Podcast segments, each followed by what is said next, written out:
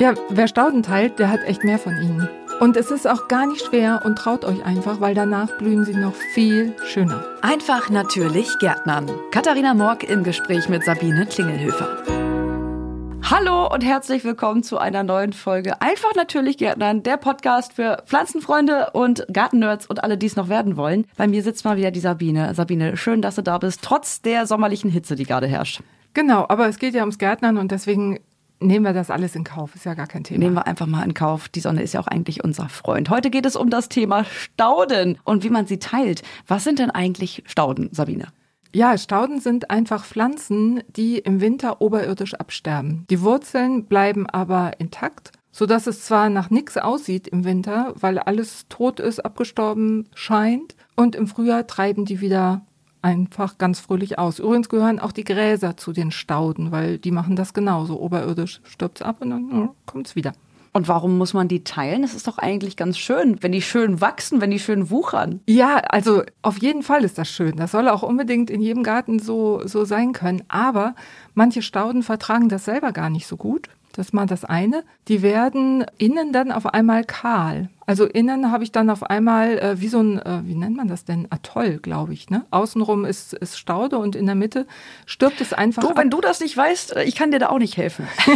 du bist die Gartenexpertin. okay. Und dann ist es auch einfach so, Stauden wachsen unterschiedlich stark. Also wenn ich so eine starkwüchsige Staude wie zum Beispiel einen Storchschnabel setze neben irgend so was Zartes, was nur so ganz, äh, ganz schwachwüchsig ist, dann äh, läuft der Schwachwüchsige unter Umständen Gefahr, dass es einfach überrannt wird von äh, dem Storchschnabel. Und deswegen muss ich den Storchschnabel manchmal ein bisschen kleiner machen, damit die anderen Pflanzen noch ein bisschen Platz haben. Und wann mache ich das am besten? Wann teile ich die Stauden dann? Also auf jeden Fall irgendwann im Zeitraum zwischen, ich sag mal, Oktober und März.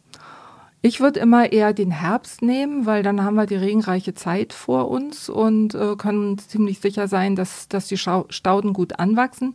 Je weiter ich ins Frühjahr gehe, ich kann das natürlich auch noch im April machen, aber dann treiben die schon aus. Das ist erstmal ein bisschen schade, wenn ich das sozusagen äh, verpasse durch das Teilen. Und äh, ich muss immer mehr mit den Wässern ja aufpassen in unseren Sommern oder in den meisten Sommern, die wir so haben. Also deswegen würde ich lieber im Herbst gehen.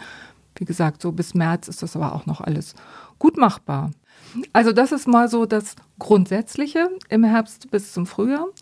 Und dann, wenn man ein bisschen äh, es genauer nehmen möchte, dann ähm, kann man noch beachten, wann die Pflanzen blühen. Also es wäre ja blöd, wenn ich im Frühjahr eine Pflanze, die im Frühjahr blühen soll, teile. Das macht ja gar keinen Sinn. Also die sollte ich dann lieber im Herbst äh, teilen. Also die sind dann auch erstmal ein bisschen geschwächt, die Wurzeln davon, oder? Ja, also ich kann nicht erwarten, dass ich äh, die Pflanze teile und dass sie dann trotzdem zwei Wochen später in voller Blüte dasteht. Das wird nicht passieren. Äh, dafür sollte ich sie auch schützen. Das sollte sie gar nicht machen, weil sie erstmal die ganze Kraft braucht, um die Wurzeln wieder neu zu bilden. Also deswegen äh, möglichst viel Abstand beim, beim Umpflanzen oder beim Teilen nehmen vom Blühzeitpunkt. Das ist eigentlich so der, die Sache. Also ebenso solltest du das, was im Herbst blühen soll, das solltest du natürlich dann nicht im Herbst umpflanzen oder eben direkt nach der Blüte, aber auf keinen Fall während der Blüte. Also ist es generell von Staude zu Staude auch unterschiedlich? Ja, wenn man, wie gesagt, wenn man es ganz genau nehmen will, dann kann man darauf achten. Man muss es aber nicht. Dann teilt man die Pflanze eben im Frühjahr und dann blüht sie in dem Frühjahr halt nicht. Dafür im nächsten Frühjahr umso besser. Also ich will es nicht komplizierter machen, als es ist. ist versuchen wir mal, versuchen wir mal. Was brauche ich denn dafür zum Staudenteilen? Kann ich das einfach mit der Hand auseinanderrupfen oder sollte ich da vielleicht irgendwelche Gartengeräte für nehmen? Also du hast jetzt auch nicht solche Pranken, ich denke. Ach, also für eine Frau habe ich schon sehr große, kräftige Hände, finde ich. Aber man hat dann ja auch immer so viel Dreck unter den Fingernägeln, was mir jetzt persönlich nicht so missfällt. Ich mag das eigentlich, wenn man sich die Hände so ein bisschen dreckig macht beim ja. Gärtnern. Aber was kann mir da die Arbeit erleichtern? Es gibt ja auch Menschen, die haben vielleicht nicht so viel Kraft in den Händen oder Verletzungen an der Hand oder, oder, oder. Genau, oder es geht auch einfach gar nicht. Also äh, du brauchst tatsächlich entweder einen Spaten oder eine Grabegabel. Ich finde Spaten meistens noch besser. Dann brauchst du, weil du die Pflanzen ja irgendwohin auch wieder einpflanzen willst, ähm, brauchst du gute Pflanzerde. Natürlich torffreie Neudohum-Erde von Neudorf würde sich da anbieten. Im Idealfall nimmt man dann einfach die von Neudorf, genau. Genau, dann äh, kannst du auch gut gleich noch einen organischen Dünger ähm, ins Pflanzloch geben. Und dann brauchst du noch ein bisschen Platz im Beet oder Töpfe, in die du die geteilten Teilstücke einpflanzt, um sie weiter zu verschenken. Okay, so viel zu der Gerätschaft. Wie geht's denn dann konkret los? Wie fange ich an? Alles auf Anfang. Alles auf Anfang, genau. Also am Anfang äh, schaffst du dir einfach ein bisschen Platz. Also in meinem Staudenbeet, da muss ich echt gucken, wo ich hintreten kann, weil es ist alles ein Dschungel praktisch. Also es ist alles zugewachsen, will ich damit sagen. Fantastisch. ja, ich. ja, ja, ich liebe es ja auch. Aber da, wie gesagt, da muss ich ein bisschen Platz haben, weil ich einmal rund um die Staude drumherum gehen können muss. Ähm, das ist mal das Erste. Und du kannst auch einfach das Laub abschneiden. Du teilst ja eigentlich nur Stauden, die schon ein paar Jahre darum stehen. Und denen macht das nichts, wenn du das Laub abschneidest. Umso besser wachsen sie hinterher an. Also das kann man gut machen. Ja, und dann gräbst du die ganze Pflanze erstmal aus. Äh, selbst wenn du sagst, naja, die Hälfte soll im Beet drin bleiben, macht nichts. Erstmal mit dem Spaten einmal ringsum reinstechen, schön tief und so ein bisschen schräg zum Zentrum hin von der Staude, um sie einmal aus dem Boden rauszukriegen. Und das ist, je nach Staudenart kann es auch ein bisschen äh, anstrengend werden, weil manche Wurzeln auch sehr, sehr kräftig sind. Also beherzt mit äh, mit dem Fuß auf den Spaten treten und äh, ein bisschen ruckeln, hin und her ruckeln und dann hebst du die Pflanze au raus, setzt sie daneben ab oder wo immer Platz ist und dann teilst du sie. Das heißt, diese arme Staude, die da jetzt so, so liegt mit ihrem Wurzelballen, die teilst du mit dem Spaten einmal quer durch. Keine Hemmungen. Manches wirst du dabei zerstören von der Pflanze.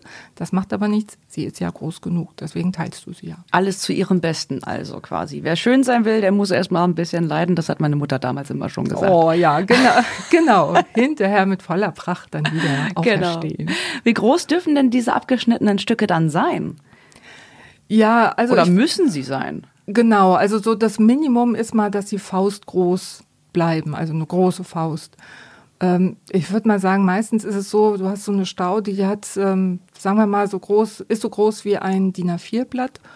Und so eine Staude könntest du jetzt zweimal durchteilen, sodass du hinterher drei Stücke hast. Also das wäre so ganz normal. Manche kannst du vielleicht auch noch kleiner machen, aber das ist so mal so eine grobe Richtlinie. Und wie geht es dann weiter? Was mache ich dann mit meinen abgetrennten Stauden? Ja, die putzt du natürlich noch so ein bisschen, also machst die noch hübsch, sprichst, ähm, sprich alles, was äh, abgestorben ist, was krank aussieht, ähm, Wurzeln, die total verholzt sind und sowieso locker sind, die pflückst du da alle raus. Und ähm, dann pflanzt du eventuell, wenn du an der gleichen Stelle wieder was von der Staude haben willst, pflanzt du sie einfach wieder ein.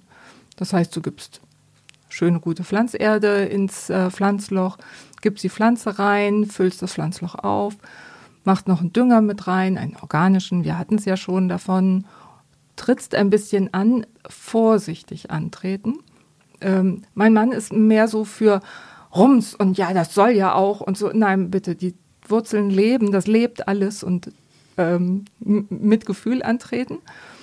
Ähm, was sich sehr bewährt hat, ist, wenn man dann noch so einen kleinen Wall formt, einen sogenannten Gießrand. Ich glaube, das hatten wir auch schon mal. Ah ja, ich kann mich äh, ganz dunkel erinnern, damit das ja, Wasser ja, da nicht wegläuft. Ja, genau. Mhm. Gerade wenn man so am Hang ist oder wenn es eine Schräge ist und so, das ist immer total blöd, wenn das ganze Wasser wegläuft. Deswegen also so ein bisschen kleine Bautätigkeit machen. Mhm. Sehr clever. Und ja, ja, ja, ja. Und dann richtig gut angießen heißt es, also richtig gut gießen selbst wenn es vorher oder nachher geregnet hat oder regnen soll. Weil viele Leute sagen, nee, es hat ja dann geregnet, habe ich dann nicht gemacht, brauche ich ja nicht. Der wenigste Regen geht bis in 30 Zentimeter Tiefe und so tief machst du meistens diese Löcher. Also mhm. bitte schön angießen und die anderen Teilstücke eben auch woanders unterbringen, verschenken oder wie auch immer. Und wie oft muss ich dann so eine Staude teilen? Reicht da alle paar Jahre oder? Zweimal im Jahr oder kommt das auch nee, auf die Staudenart drauf ja, an? Genau, es ist Aha. wie immer im Garten, ja, alles mit Augenmaß und so. Also auf keinen Fall mehrmals im Jahr, ähm, vielleicht so alle drei bis fünf Jahre, das reicht dann meistens schon. Du siehst es einfach. Also wenn es einfach zu groß wird, zu unförmig wird oder eben in der Mitte kahl, dann kannst du, ähm, kannst du teilen, auch wenn es nicht mehr so richtig blühen will. Das ist auch so ein Zeichen, dass es vielleicht zu eng steht, das Pflänzchen, und dann ähm, teilst du sie. Manche Pflanzen mögen auch gar nicht unbedingt geteilt werden. Also dazu gehören zum Beispiel Rittersporn, Pfingstrose, auch das tränende Herz oder die Christrose. Wenn die irgendwo stehen und es nicht weiter stört und sie gut wachsen, dann lass sie doch einfach stehen. Gilt das für alle Rosenarten oder nur für die Pfingstrose? Weil ich glaube, ich würde meine Rosen ganz gern mal ein bisschen erweitern. Dem wird das da ein bisschen zu eng in meinen Töpfen, in meinen Kübeln. Ich habe oh, Kübelpflanzen auf meinem Balkon. Ja, ja, ja, ja. Ah, wie gut, dass wir darüber sprechen. Also Rosen sind Gehölze. Rosen sind keine Stauden und entsprechend kannst du Rosen auch nicht teilen, es sei denn, es sind diese Hundsrosen zum Beispiel, die so nicht veredelt sind, wo so mehrere Triebe ähm, auf einmal aus dem Boden rauskommen. Aber diese veredelten Rosen, die du hast, die kannst du nicht teilen. Das geht gar nicht. Gibt es noch irgendwas weiteres Wissenswertes, vielleicht einen ultimativen Zaubertipp? also ein Tipp, den möchte ich immer unbedingt loswerden bei Stauden. Wenn du Stauden geschenkt bekommst von anderen Leuten aus anderen Gärten, dann ist immer die Gefahr, dass da irgendwelche fiesen Unkräuter dabei sind. Also meine größte Panik, kann ich fast schon sagen, wäre, dass ich in meinem Garten Giersch bekomme. Und das kriegt man schnell mal mit so geschenkten Pflanzen. Also wenn du Pflanzen geschenkt bekommst, natürlich niemals ablehnen, das bringt Unglück und ist ganz schlecht. Mhm. Ähm, sondern in Quarantäne pflanzen. Am besten in einen großen Topf oder Kübel setzen und erstmal mindestens vier Wochen da stehen lassen, bis du sicher bist, dass da alles Unkraut, was da eventuell als Wurzel drin vorhanden ist, ausgetrieben ist. Das gilt dann auch generell für alle Ableger oder wie sieht das aus? Also ich persönlich hätte eher Angst vor Pilzerkrankungen der Blätter oder äh, dass mir Trauermücken mit eingeschleppt werden oder anderes Viechszeugs, was dann da überhaupt nicht zuträglich der Pflanze ist oder den anderen mhm. Pflanzen, die schon da sind. Ja, aber du hast ja einen äh, vielfältigen, naturgemäßen Garten und da Klar. musst du dir Balkon, Terrasse und da musst du dir gar nicht so viel Sorgen machen um Schädlinge wenn ich mal ganz ehrlich bin. Also selbst wenn da eine, also Trauermücken sind bei Stauden sowieso kein Problem, selbst wenn da ein paar Blattläuse kommen. Also die kriegt man eigentlich ganz gut im Griff, weil man im Garten sowieso jede Menge Marienkäfer hat. Okay. Kommen wir zurück zu den Stauden. Das war ja unser Hauptthema heute. Äh, zu Schädlingen kann man aber natürlich auch nochmal äh, unsere Folge zu den entsprechenden Schädlingen dann hören. Wer da noch so ein bisschen Interesse hat und auch zu Rosen haben wir nochmal eine ganz eigene fantastische Folge aufgenommen. Aber zu den Stauden, das war jetzt wieder viel Input. Hast du drei ultimative Tipps, die du uns auch mit auf den Weg geben kannst zum Thema Stauden teilen? Ja, habe ich. Also. Fantastisch. Stauden teilen, wenn sie weniger blühen oder störend sind aber nicht unbedingt streng jedes zweite oder dritte Jahr. Nicht nötig. Zweitens, auf keinen Fall im Hochsommer teilen. Es ist einfach viel zu heiß und die trocknen zu schnell aus. Und ist auch viel zu anstrengend, es, die Arbeit. Ja, für alle Beteiligten, genau. Und äh, der dritte Punkt, traut euch. Man kann eigentlich kaum was falsch machen dabei. Okay. Dieser Tipp gilt ja wie bei so vielen äh, Dingen im Garten auch, ne? Ja, wirklich. Einfach mal machen. Ja, ja, ja, ja. Gut. Damit würde ich sagen, schließen wir diese Folge erstmal ab. Es hat mir wieder sehr viel Spaß gemacht mit dir, Sabine. Wenn man jetzt auch noch Fragen hat zum Thema, zu anderen Themen oder einfach mal Kontakt mit euch aufnehmen möchte, wie kann man das machen? Wo kann man das machen? Ja, in die Shownotes packe ich sehr gerne meine E-Mail-Adresse. Ich freue mich total, wenn sich jemand meldet, weil ich dann auch so ein bisschen Feeling dafür kriege, was euch interessiert. Und das nutzen ja auch schon einige, das freut mich immer.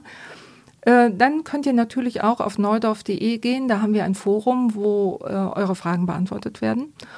Und ihr könnt uns natürlich auch über Facebook und Insta eine Direktnachricht schicken. Dann kann doch gar nichts mehr schiefgehen, würde ich sagen. Genau. Gut, das war einfach natürlich Gärtnern, der Gartenpodcast für alle Gartenfreunde und Pflanzennerds oder andersrum und für alle, die es mal werden wollen. Bis zum nächsten Mal. Genau. Und tschüss. Das war der Podcast Einfach natürlich Gärtnern mit Katharina Morg und Sabine Klingelhöfer. Mehr zum Thema gibt's auf neudorf.de.